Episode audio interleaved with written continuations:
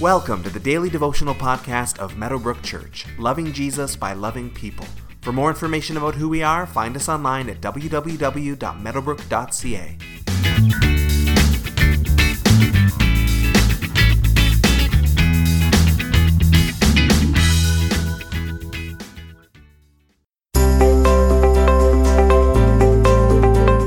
There is only one creator, and that is God.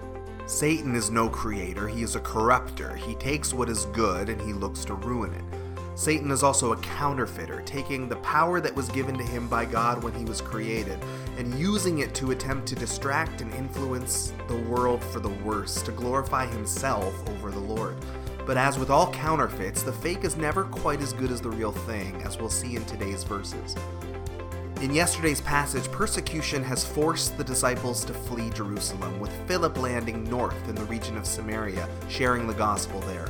Philip's story continues in Acts chapter 8, verses 9 through 13, which says, Now for some time a man named Simon had practiced sorcery in the city and amazed all the people of Samaria.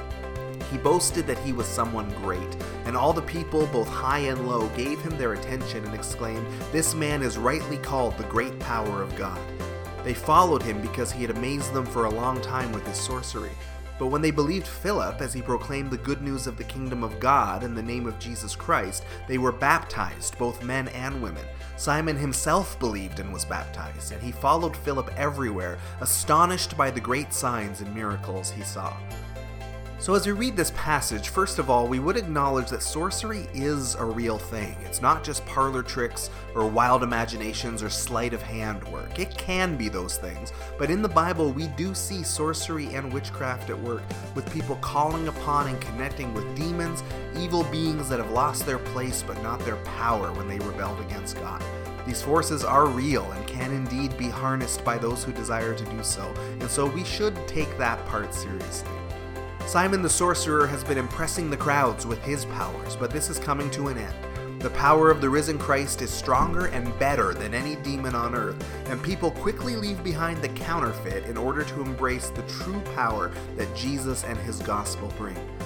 Not only that, even Simon the sorcerer comes to know Jesus. He believes and gets baptized.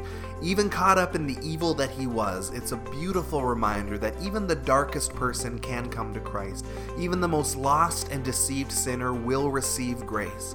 Simon was far from perfect, as we will see, and is perhaps a little bit too into the signs and wonders, which is not surprising given his background. Still, he stands as an example of a transformed life someone who laid aside his former ways and embraced the good news that Jesus loved him, died for him, and rose from the grave for him. Today, reflect on the person in your life who you think is maybe the least likely to become a Christian based on where they are today. Now, being encouraged by Simon's transformation, take some time to pray with faith for that person in light of today's verses, asking Jesus to do for them what he did for Simon the sorcerer.